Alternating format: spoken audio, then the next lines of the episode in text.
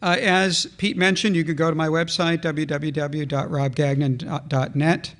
Uh, as mentioned up here, I update it regularly with new materials, some uh, that's put in the print media that the publisher allows me to put on, others that I put special on my website, which will eventually will work its way into print. Uh, so, uh, and if you have any questions, either arising from today or particular issues you want to know where do I deal with this issue online or in print, then you can contact my email address, which is listed up here. Uh, as you see, gagnon at pts.edu. I teach at Pittsburgh Theological Seminary, professor of New Testament there with uh, primary expertise in Pauline studies and sexuality issues in Scripture. All right, there's so much to talk about. I'm glad we're starting now quarter of. I can see what I have to do between now and uh, 3:30, which is uh, not get done everything. Uh, that will be impossible, as Pete just pointed out, because you would be here about another five hours. But we'll see what we can get done in the 45 minutes. We'll hit some highlights here and there. And I'm going to start with the text in Genesis 1, 26 to 28. And God said, Let us make Adam, which is simply a Hebrew term for earthling, uh, created from the ground, the Adamah, a human, in our image, in accordance with our likeness, and let them have dominion over the fish, the birds, the cattle, the wild animals, and over every creeping thing. And 127, the critical text here God created the Adam, the human, in his image. In the image of God, he created it or him. You can render the Hebrew either way, depending on whether you look at the Adam as sexually undifferentiated or not. Male and female, he created them. And there's an occasion for talking about the differentiation. 128 And God blessed them, and God said to them, Be fruitful and multiply, and fill the earth and subdue it, and have dominion over the fish, the birds, and every living thing. Now, one thing I want to address right away is the connection here between image of God and the creation of the human or the Adam as male and female. I would suggest that the close proximity of these two lines, back to back, would suggest that there is a connection. Now, some would argue, well, it can't be a connection here because obviously also animals are differentiated into male and female, and they are not created in God's image. That argument is true, but its application to what I'm presenting is irrelevant. Because my point is simply that the connection here is God has intersected these two with regard to humans. That is, He's made what human beings do sexually matter. Uh, for a number of years, my wife and I had a little dog, Coco, a cockapoo, sweet little dog part Cocker Spaniel, part Poodle. We love Coco. Although we did realize once, after having Coco for about 10 years, and then finally we had our first child, Karis, uh, who's a sweetie pie, now 13, um, and my other daughter too, Eliana, now nine. There's a little plug there.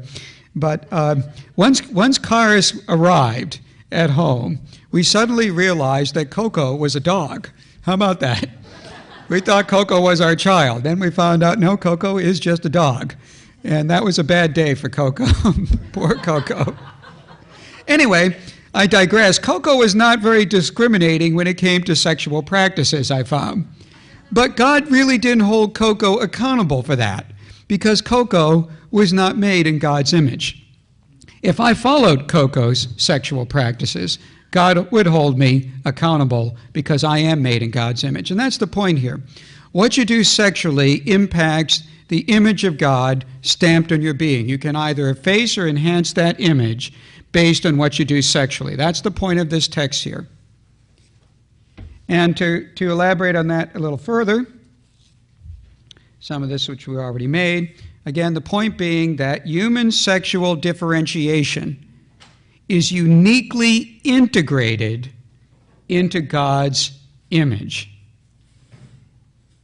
Okay, our previous speaker will like this quote. This is from Nahum Sarna, Jewish scholar in the Jewish Publication Society commentary series, this one on Genesis. He's widely recognized as a premier scholar uh, in the study of Genesis.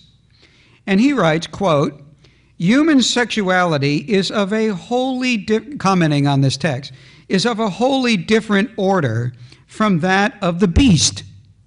Sexual perversion is viewed as a desecration of the divine image of man.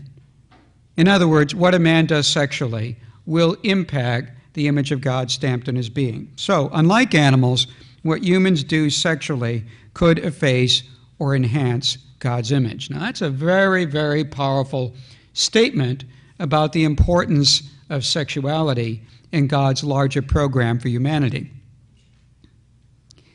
And right at the heart of that is the sexual differentiation between two primary sexual counterparts, male and female.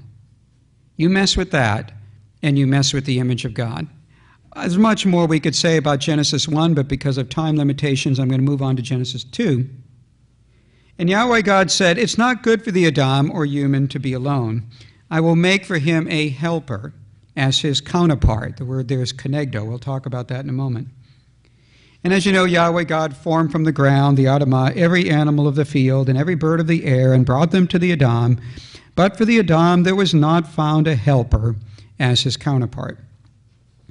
And Yahweh God caused a deep sleep to fall upon the human or Adam, and he slept. And he took one of, literally the preposition here in Hebrew is from, his sides. I noticed my translation here. Your usual translation will be ribs. I will come back to that in a moment. And he closed up its place with flesh. And Yahweh God built the side, or rib, tsela is the Hebrew word, that he had taken from the Adam into a woman. And he brought her to the Adam, or human. And the Adam said, This at last is bone from my bones, and flesh from my flesh. To this one shall be given the name woman, Hebrew Ishah. For from man, Ish, now this is the first introduction of the gender specific term man. Adam is not a gender specific term. From man, this one was taken. In other words, he becomes an Ish as a result of the extraction, a gender specific being. Previous to that, he can just be referred to as an Adam without specific differentiation. Therefore, a man, an Ish, shall leave his father and mother and his mother and become attached. Now, by the way, in, both in Hebrew and the related Greek translation given in the Septuagint, this is also the verb that's used for gluing things together. Now, I don't want you to walk away here and say, you learned today that you're stuck with your spouse. Prepositions here are very important. You're stuck to your spouse, not, not stuck with. Um, stuck to, joined, united, to is woman, Isha, or wife, could be rendered either way, and they shall become one flesh. Now, you note here that I have written or the two. Interesting little note the Hebrew text, there is no Hebrew text that has the two. The Masoretic text has not two, just they. But all the versional evidence, that is, all the non Hebrew textual evidence, from the Aramaic Targums to the Samaritan Pentateuch to the um, uh, Greek Septuagint, to the Syriac, Peshitta, to the Vulgate, uh, all the, all the non Hebrew texts read the two. In other words, there's a developing consensus in Judaism with the, with the progression of time that that's implicit in the text. All right, I want to talk a little bit about the term tsela that is rendered rib in your English translations. There's a little dictionary, uh, over 12 volumes, uh, of called Theological Dictionary of the Old Testament, written by the premier Old Testament and Hebrew Bible scholars around the country, Jewish and Christian. And in volume 12, which talks about this term, tsela, the entry written by Hans Josef Fabry, Fabry says if tsela does mean rib in Genesis 2 21 to 22, it does so only in this one passage. That is, and not in the 36 other occurrences in the Old Testament. This semantic singularity, of course, suggests that one seek a different solution, which is what I'm going to do. What does it mean elsewhere? Well, in 2 Samuel 16:13, tsela refers to the side of a hill, and everywhere else in the Hebrew Bible, it refers to the side of various parts of sacral architecture. Whether the side of the ark, the tabernacle, or incense altar, as reported in the instructions in Exodus, or the side planks and side rooms of the Solomonic temple, according to 1 Kings, or various elements of the eschatological temple portrayed in Ezekiel.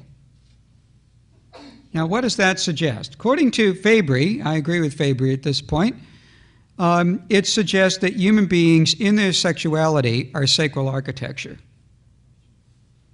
God has designed them specifically by integrating sexual differentiation into their image bearing role.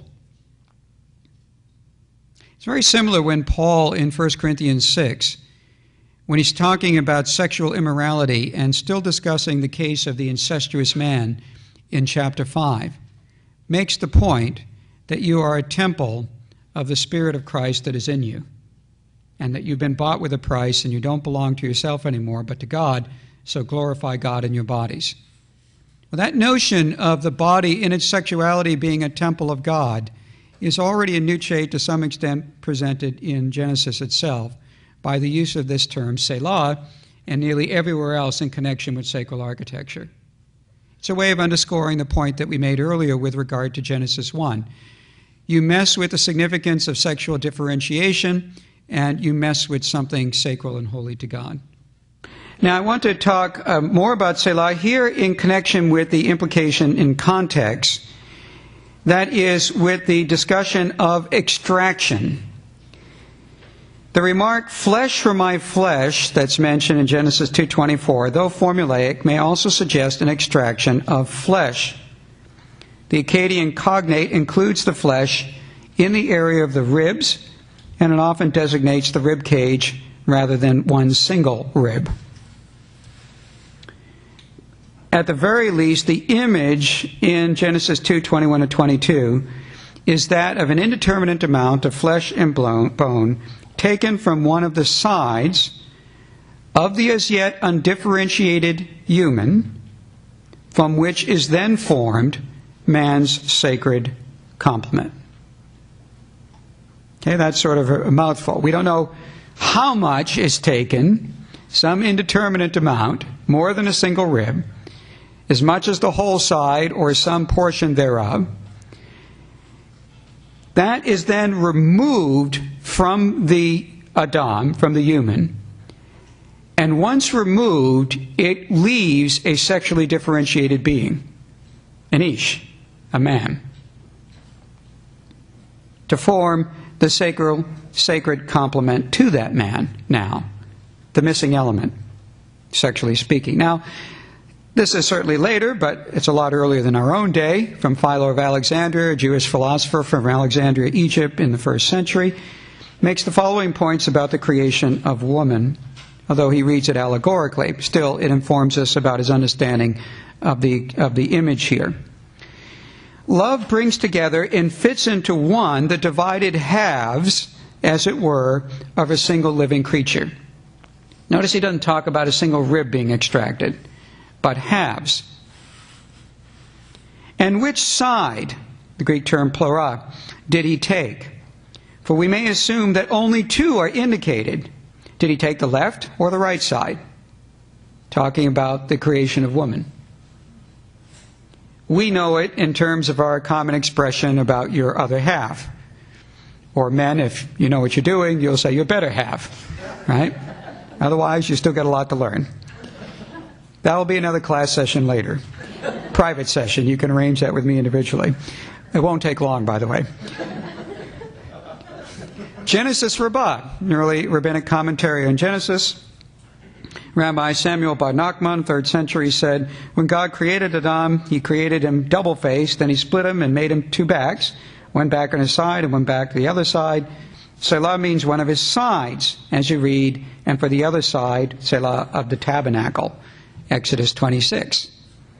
Now, he disagrees with Philo in terms of whether it's left right, front back. I don't really care.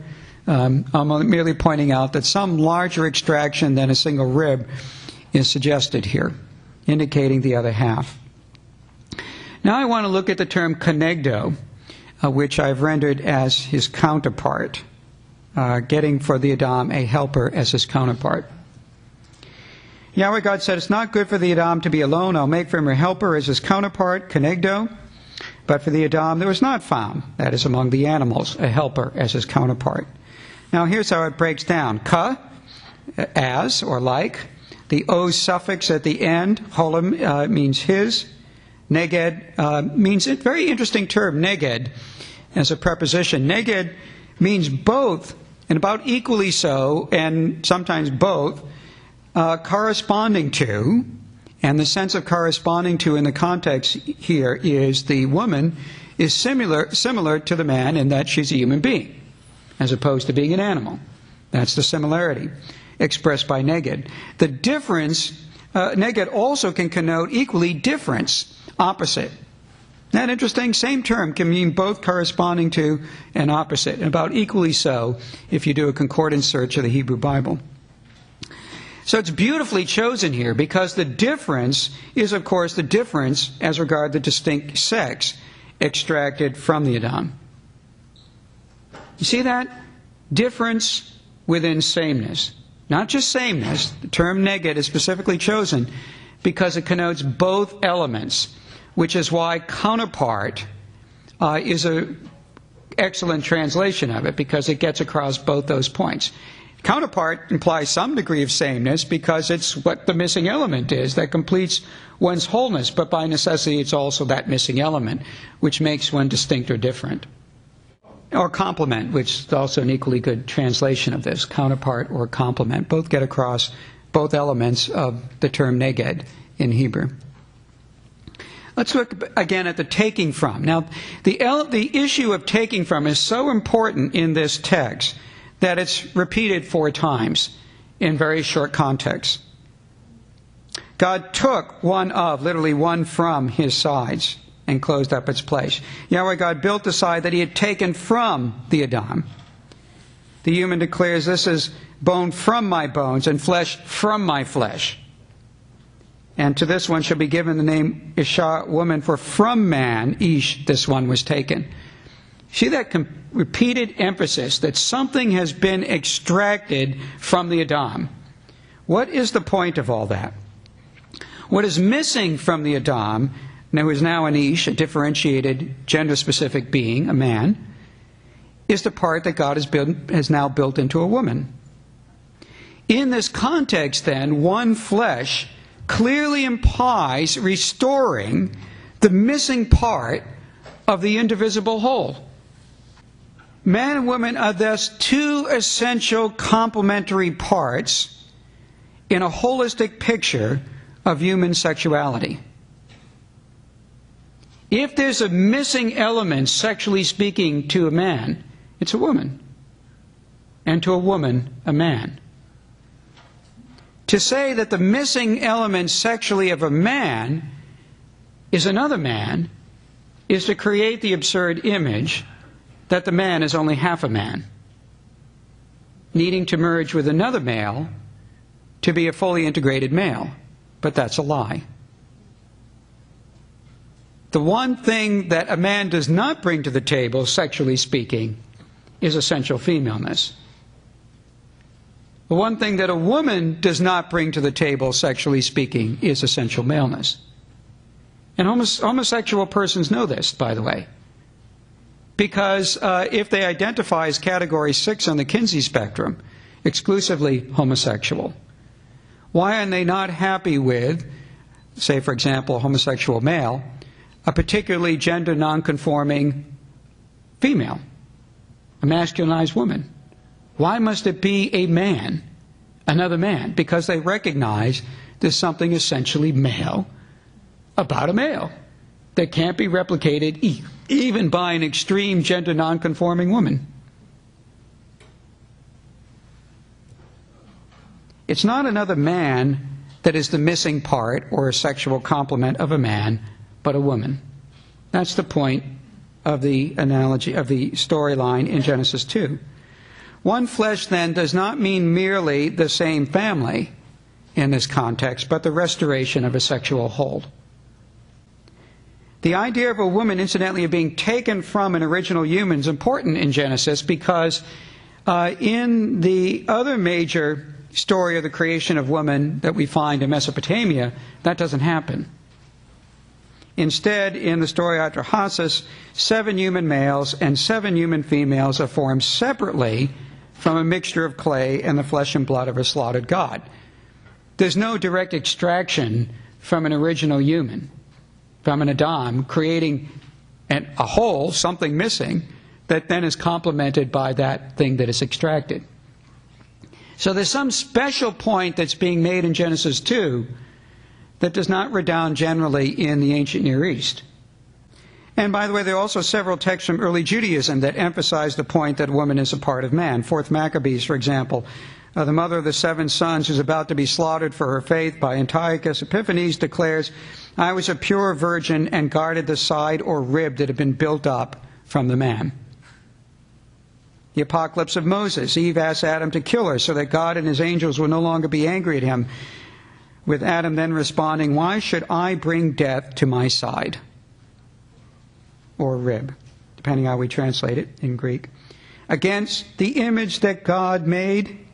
And later, Eve's death is portrayed as the time when Adam's side or rib would return to him.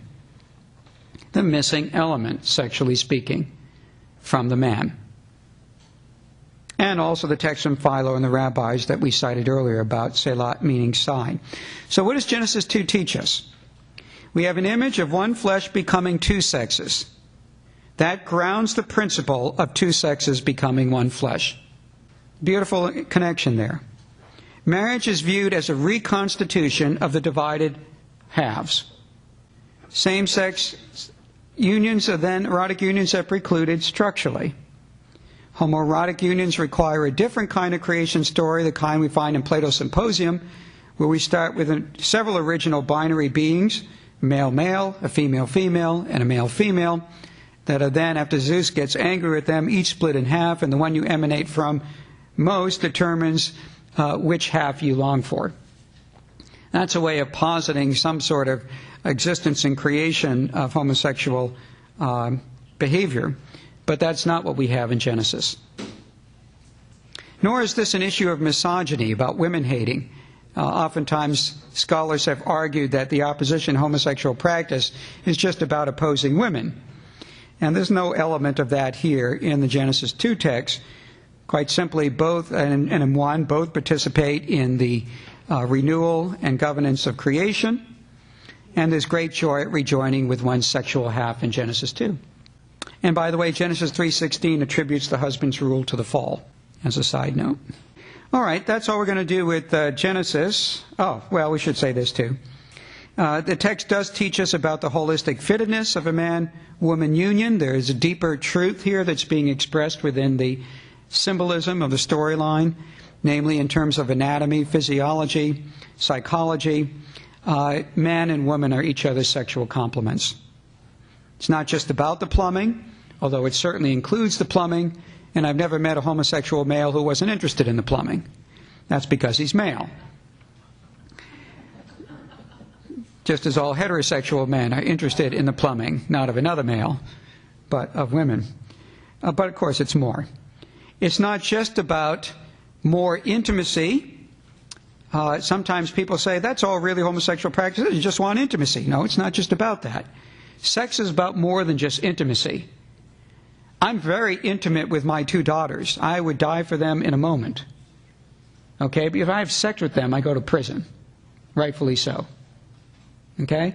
I'm very intimate with my family members. I'm intimate in my love and commitment to other members of the church. But if I have sex with any of these, there's a big problem. It's not just more intimacy.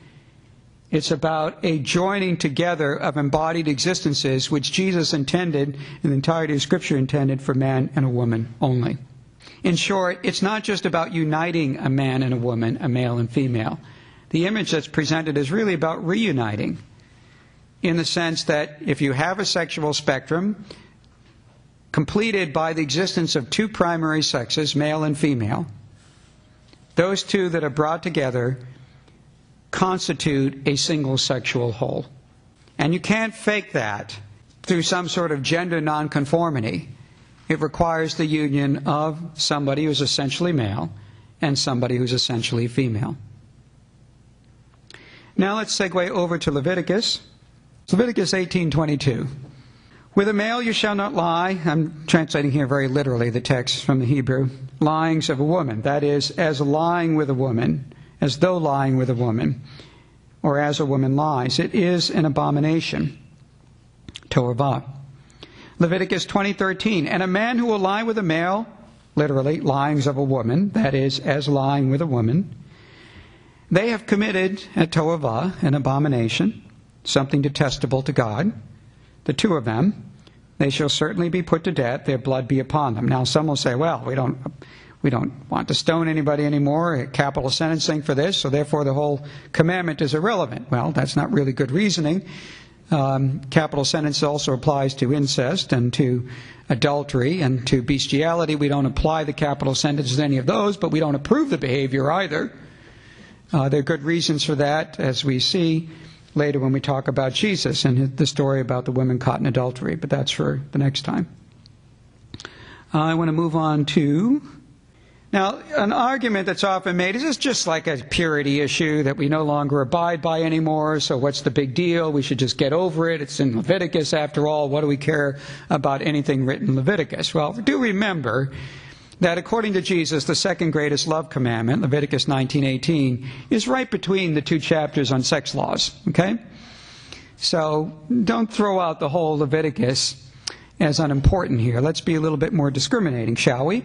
So let's evaluate hermeneutically in terms of interpretation of the text.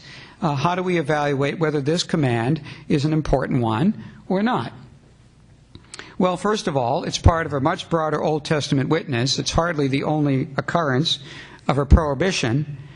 Uh, every single commandment of Scripture uh, that has anything to do with human sexuality presupposes a male female prerequisite. Every legal piece of legal material, uh, every exhortation, every proverb, uh, every poetic image, uh, every simile that has anything to do with human sexuality always presupposes a male female prerequisite. That's not accidental.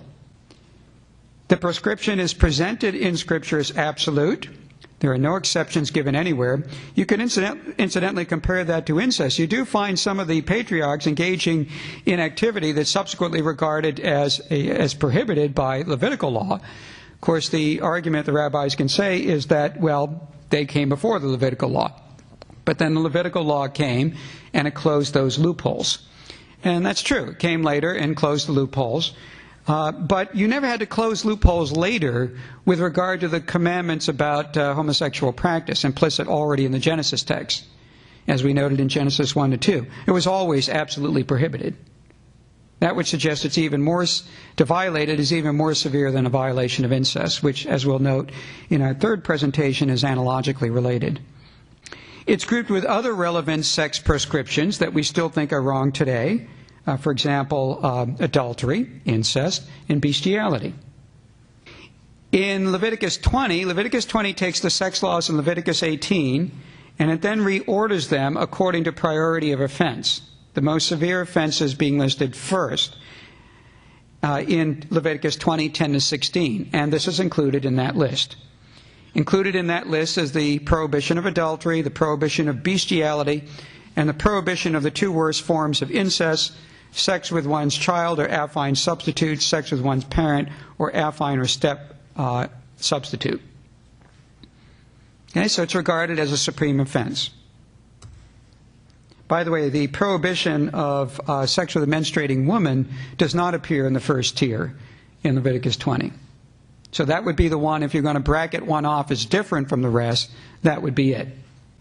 What is the reason for the prescription? Well, it's implicit in the prescription itself, as oftentimes in Old Testament legislation. A male shall not be made a man's sexual counterpart, because he's not. Somebody say, well, uh, purity language is used in Leviticus 18. Purity uh, language is indeed used in Leviticus 18, but purity language often buttresses moral issues, especially with regard to sex. Even in our own day, when we talk about certain sexual offenses as being dirty, we don't mean that they're not really wrong.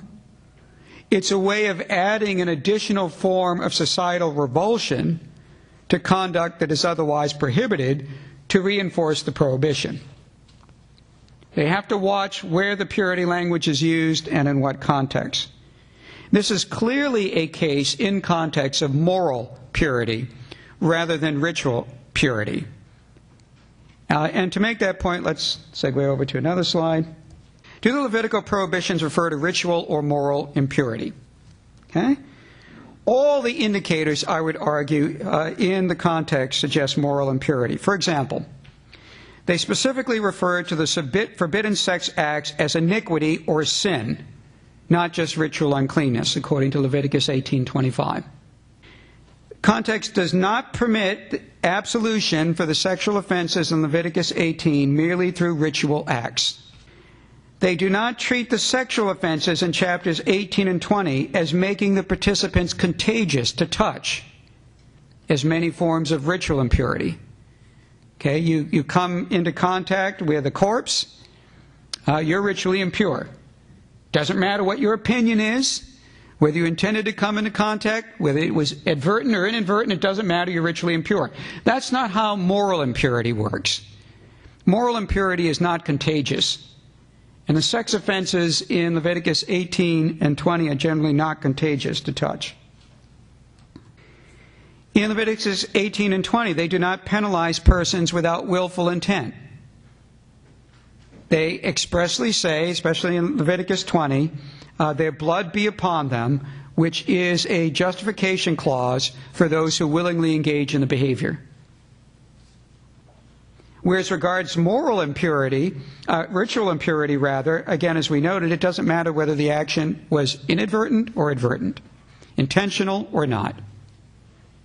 An implicit rationale is given for the prohibition, as we've already noted, so it's not an irrational prohibition. And these prohibitions, the prohibitions are applied not just to Jews in context in Leviticus 18, but also to resident aliens which is picked up in early Jewish Noahide law in the first century and later, as binding even on Gentiles who don't become proselytes. Whereas ritual impurity law is not made so binding on Gentiles in the first century. So, by every reasonable argument here about whether this is ritual or moral impurity, on every level, it's rated and categorized as an issue of moral impurity. What about cloth mixtures? People often say it's like cloth mixtures, right? You got polyester and another and cotton together. You shouldn't be wearing that. We don't pay attention to those laws anymore. Why should we be paying attention to this law in Leviticus? Well, again, you have to think analogically and you have to look. Here's the clue. What is a good analogy? A good analogy shares the most points of substantive correspondence with the thing to which it is compared. That's a good analogy. If it's got a lot of differences with the thing you're comparing it to, it's not really a good analogy. And that's the case here.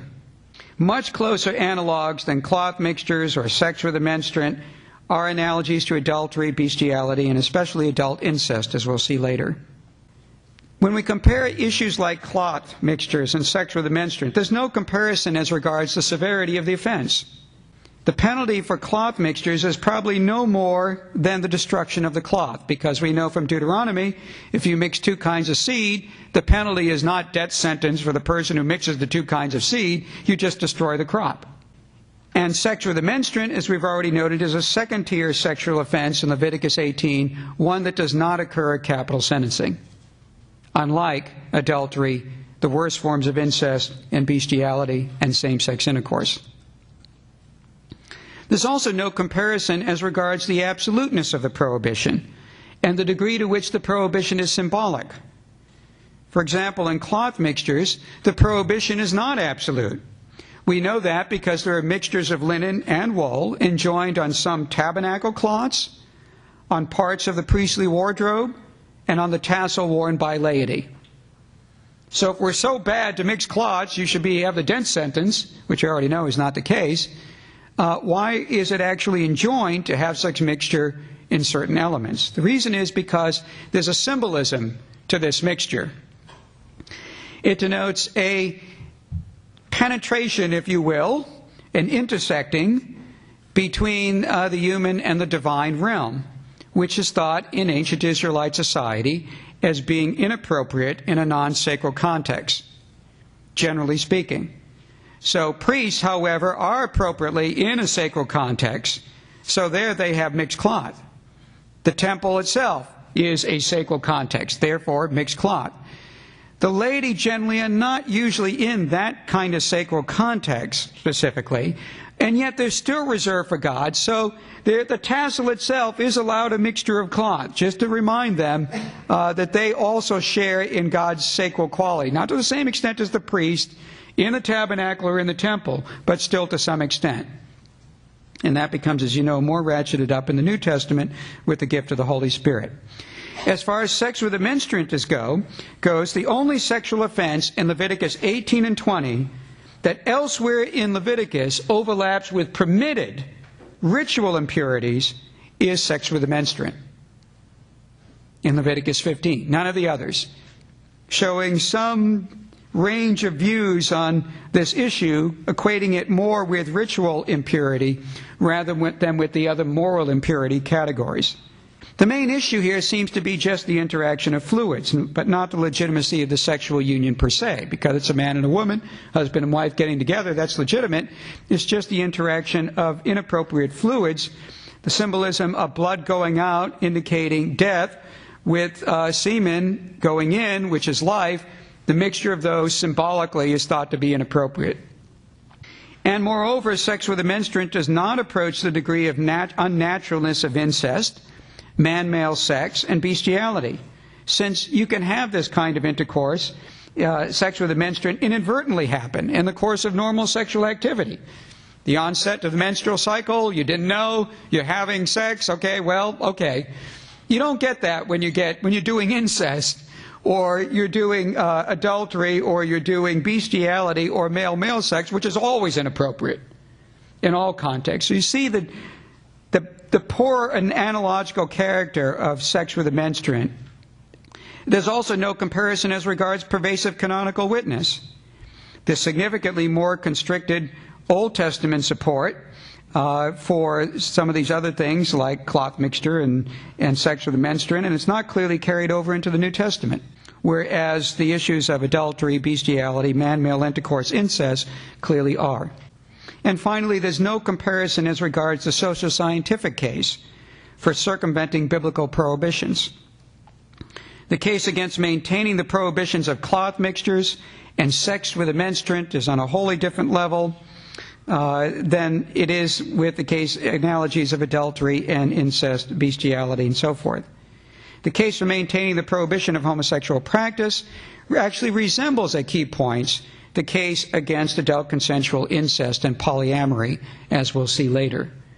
So, why, if you pick a more remote analog, like cloth mixtures or sex with a menstruant, and you avoid the closer analogies, like sex with a close kin or in the New Testament, polyamory, you're really not interested in analogical reasoning.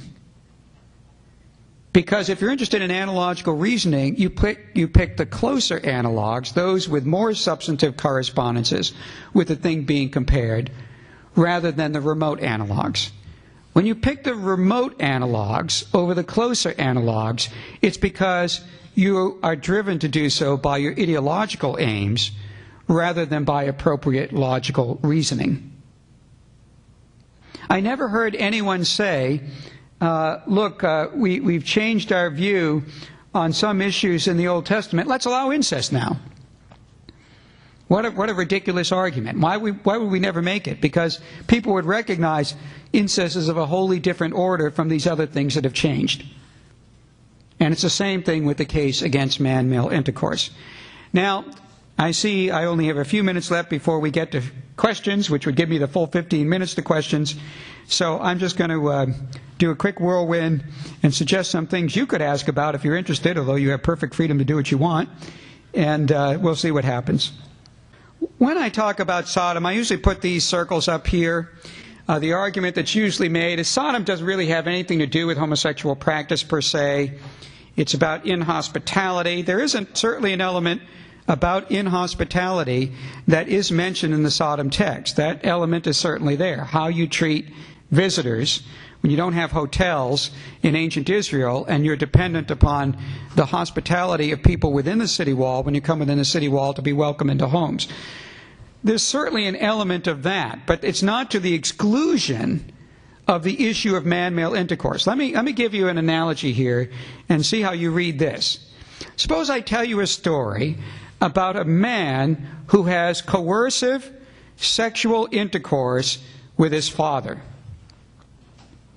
Do you think when I'm telling you such a story that the only form of incest that I'm indicting is a coercive form? No. I see some people shaking their heads, and the rest of you, I'm sure, inwardly are shaking your head. You think that if I'm telling you a story about a man who rapes his father, that I'm talking about a really bad case of rape. Not only rape, which is itself very bad, but a case of incestuous rape of the worst sort with one's own parent, which just ratchets up the offense to be a particularly severe offense. Right? You don't think that because I've added the element of rape to the story, that I'm only indicting the rape.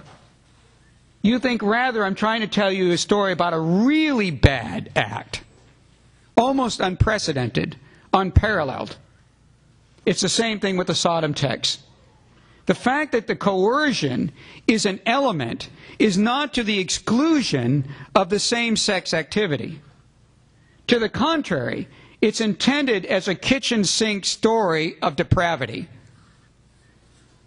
where it involves not just the rape of visitors, no less, seeking shelter, but a demeaning of their integrity as male, treating them as though they were sexual counterparts to men, that is, as if they were not men, and thereby devaluing their maleness and so dishonoring them. That's the form of inhospitality that this is taking. Now, if the men in that storyline had consented to a form of sexual intercourse with a single male knocking on the door and say, "Could I, you know, I'd like, I've seen you in the city gate for a while, and I feel attracted to you, and I'd like to be in a committed relationship with you."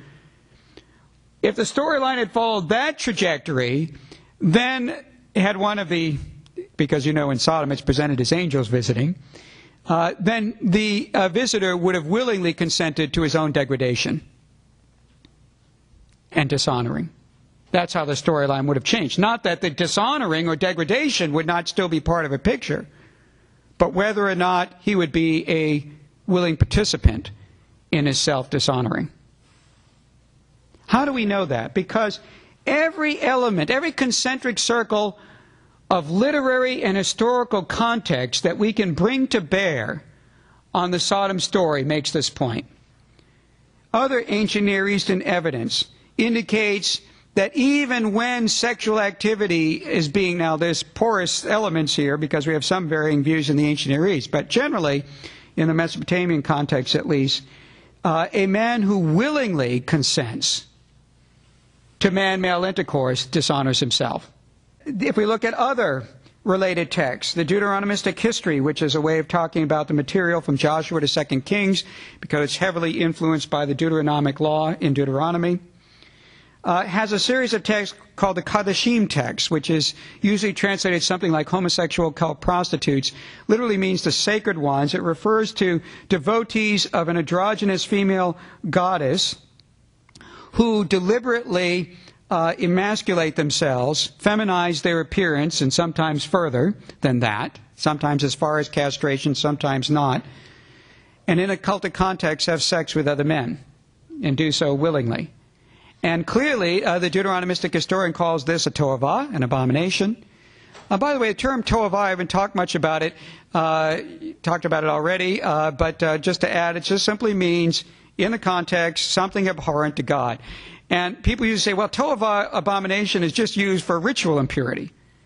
People who say that obviously have not used a Hebrew concordance. Because if you just crack open a Hebrew concordance and you look up all the occurrences of toavah, and you can see it laid out in about four or five pages of my first book where I talk about its uses elsewhere, in virtually every occurrence, I found one possible exception. That only possible in, the, in, in terms of the view of the narrator. Uh, it all, with that one possible exception, everywhere else in all the other occurrences, it refers to forms of offense that we still regard as wrong today, and usually severely wrong. Most importantly, things like idolatry, uh, incest, um, child sacrifice, murder, things of that sort. Okay? So it doesn't mean something ritually impure. It just simply means something that God abhors or detests.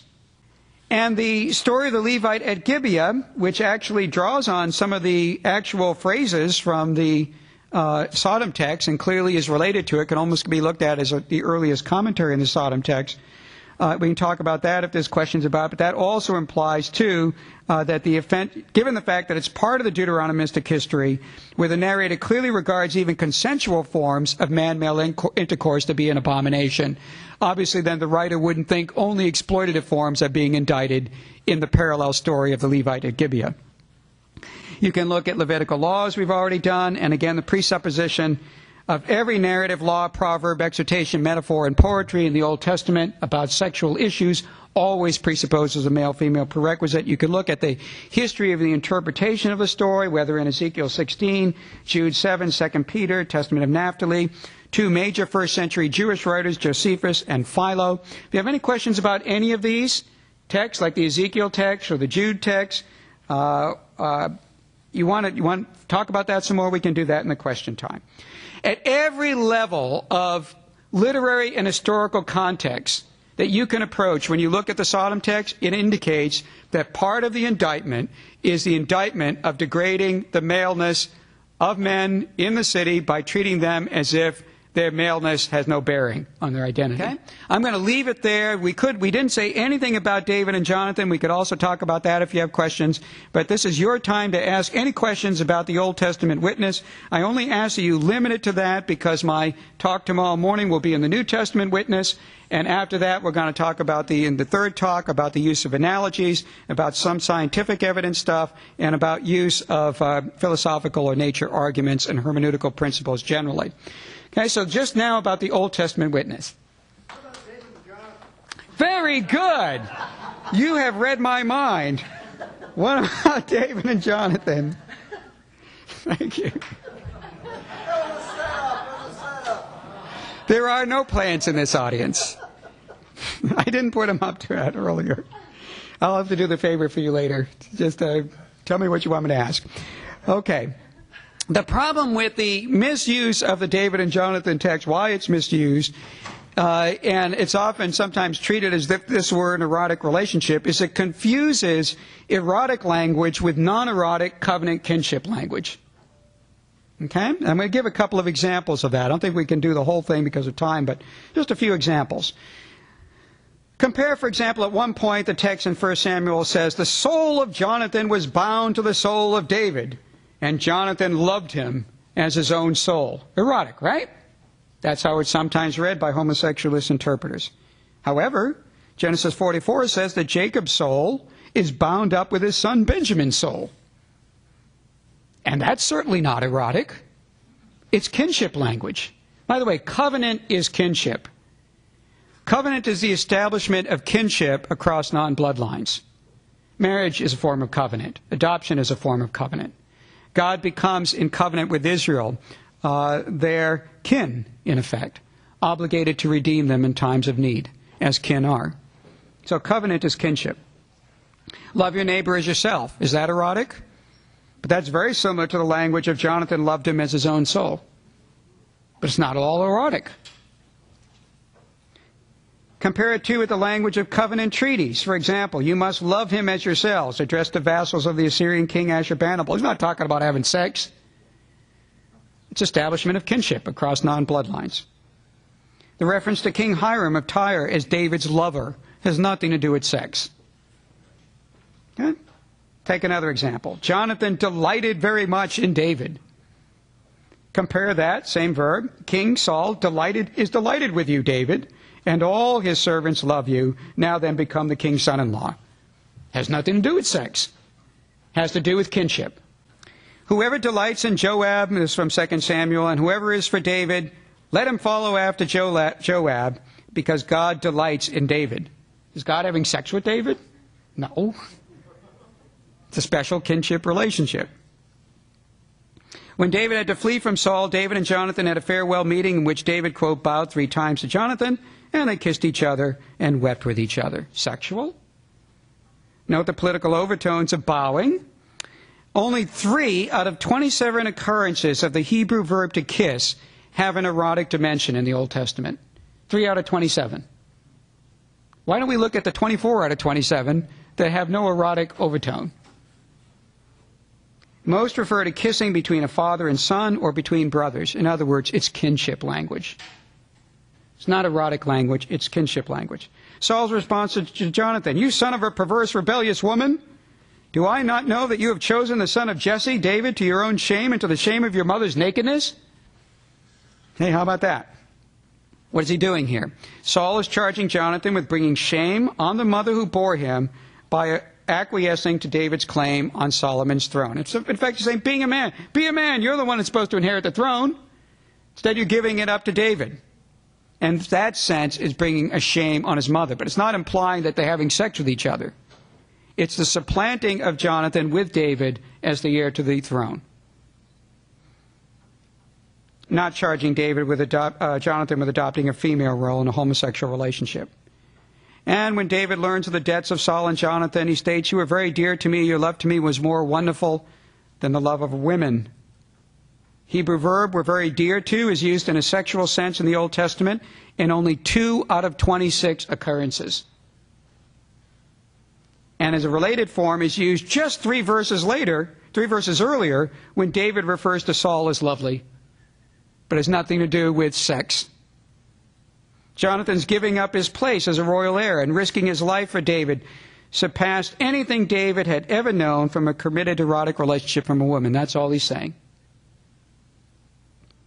Proverbs 18 says there is a lover, we often render friend, who sticks closer than a brother. But that means somebody even dearer than kin. The narrator's willingness to speak of David's vigorous heterosexual life puts in stark relief the narrator's complete silence about any sexual activity between David and Jonathan. This is not about sex, but about kinship. And we can do other things. I'm just going to put that up, memorize that, and we have another question. Uh, Rob, this is Martha Goldberg. Can you comment on Leviticus 18.3 with regard to lesbianism and the Sifra? Uh, not sure which verse that is. Arthur? 18.3 uh, basically is the provision where uh, it says you should not follow the ways of the Egyptians and the Canaanites. The Sifra, which is the oral tradition coming down, basically says that what are the ways of the Egyptians and the Canaanites?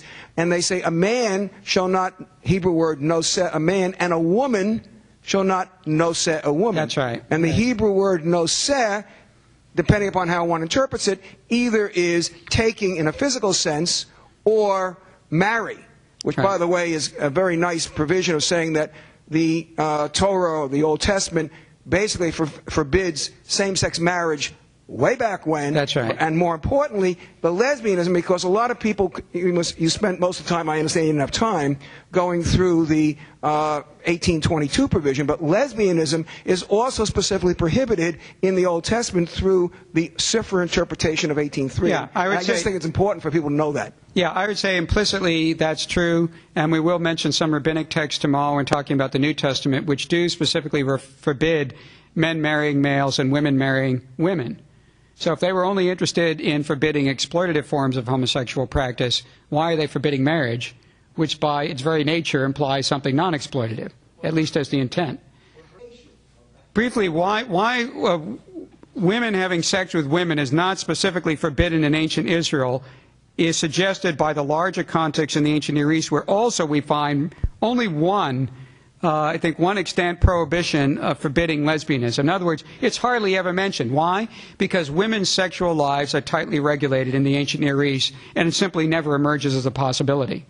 It does emerge as a possibility in ancient Greek, and especially as you move into the first century where you have women's liberation movements going on, some uh, lesbianism goes on the rise. And there you have both within Judaism and also even within, interestingly, interestingly enough, in the Greco-Roman milieu, forbidding lesbianism. Even homosexual males in the Greco-Roman milieu forbid lesbianism.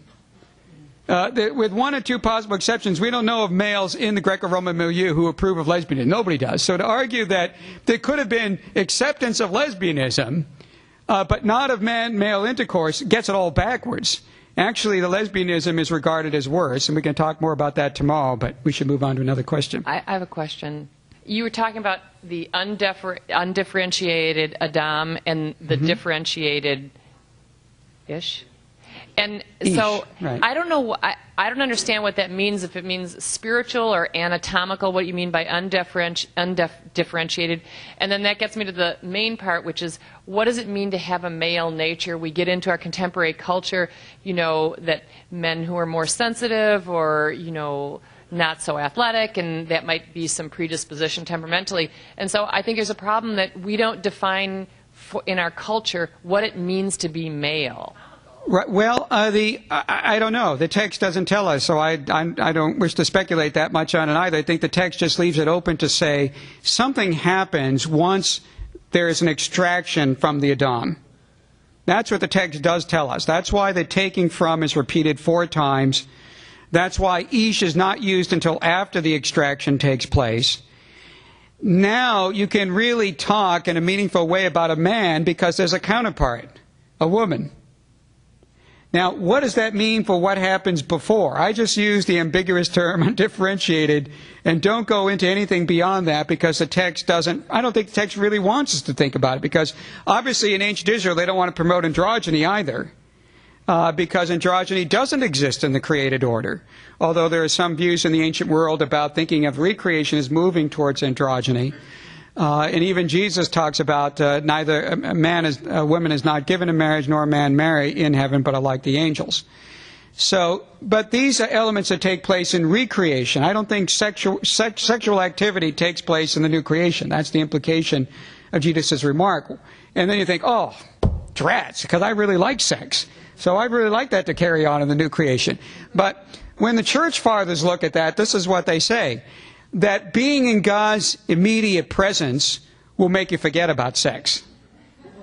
Because what- whatever exhilaration you experience from sex, and certainly it can be very great for us in this, this side of the eschaton, but in the kingdom of God to come, it will pale by comparison with, with the ecstasy of being in God's immediate presence. So it's it's like it's like why you know you don't have the sun in in in Revelation, the book of Revelation. Why? Because God is in the temple. Well, what more do you need with the sun? What a pale light that would be. You know, that'd be like a 10 watt light bulb compared to I don't know what they use in the baseball stadiums living up. I mean, it's just you know what's the point? Uh, it's something much better has replaced it. Now, what what is a man and what is a woman? I you know it's hard to define, but I know it when I see it. I've never mistaken it. It's amazing. Even those who, who call themselves homosexual, category 6 homosexuals, are able to identify the distinction between a gender nonconforming person of the other sex and a person of the same sex. And they want the person of the same sex. And they're not happy with the gender nonconforming person of the other sex, even though extreme gender nonconforming. Why? Because they know even apart from the gender nonconformity, that person still remains that other sex and what they may perceive. And here's where you know you got to be sensitive to this because I think behind that dynamic is something important to note, and that is there's a perception in the self that there's something lacking in my identity as male, if male, or female, if female. And there should be no mockery of that. There should be no making fun of that. That's a very serious point to be made. And we'll talk about that more in the third talk, but I simply want to say about that at this time that we are not in need of additional structural supplementation to our gender. I can't become more male by merging with another male. I am already fully male. But we may be in need of structural affirmation, not supplementation, but affirmation of our maleness and femaleness. It's just that if we engage in sexual activity with the same sex, we just regularize the misperception that we're not fully male or not fully female by treating ourselves as half of the sex that we actually are whole. So it actually creates a problem. So what's what's part of a healthy way of working in the midst of same-sex attractions? Won't necessarily rid you of same-sex attractions, but to manage them. Close, intimate relationships with members of the same sex, but non-erotic. That's what's needed. The structural affirmation of one's identity as male if male or female if female. And that's sort of an undercurrent of the Genesis 1 2 text that we talked about. And we'll stop there, I guess, and there'll be talk on New Testament tomorrow and one on everything else I didn't cover in the third talk. Thank you. Thank you, Rob.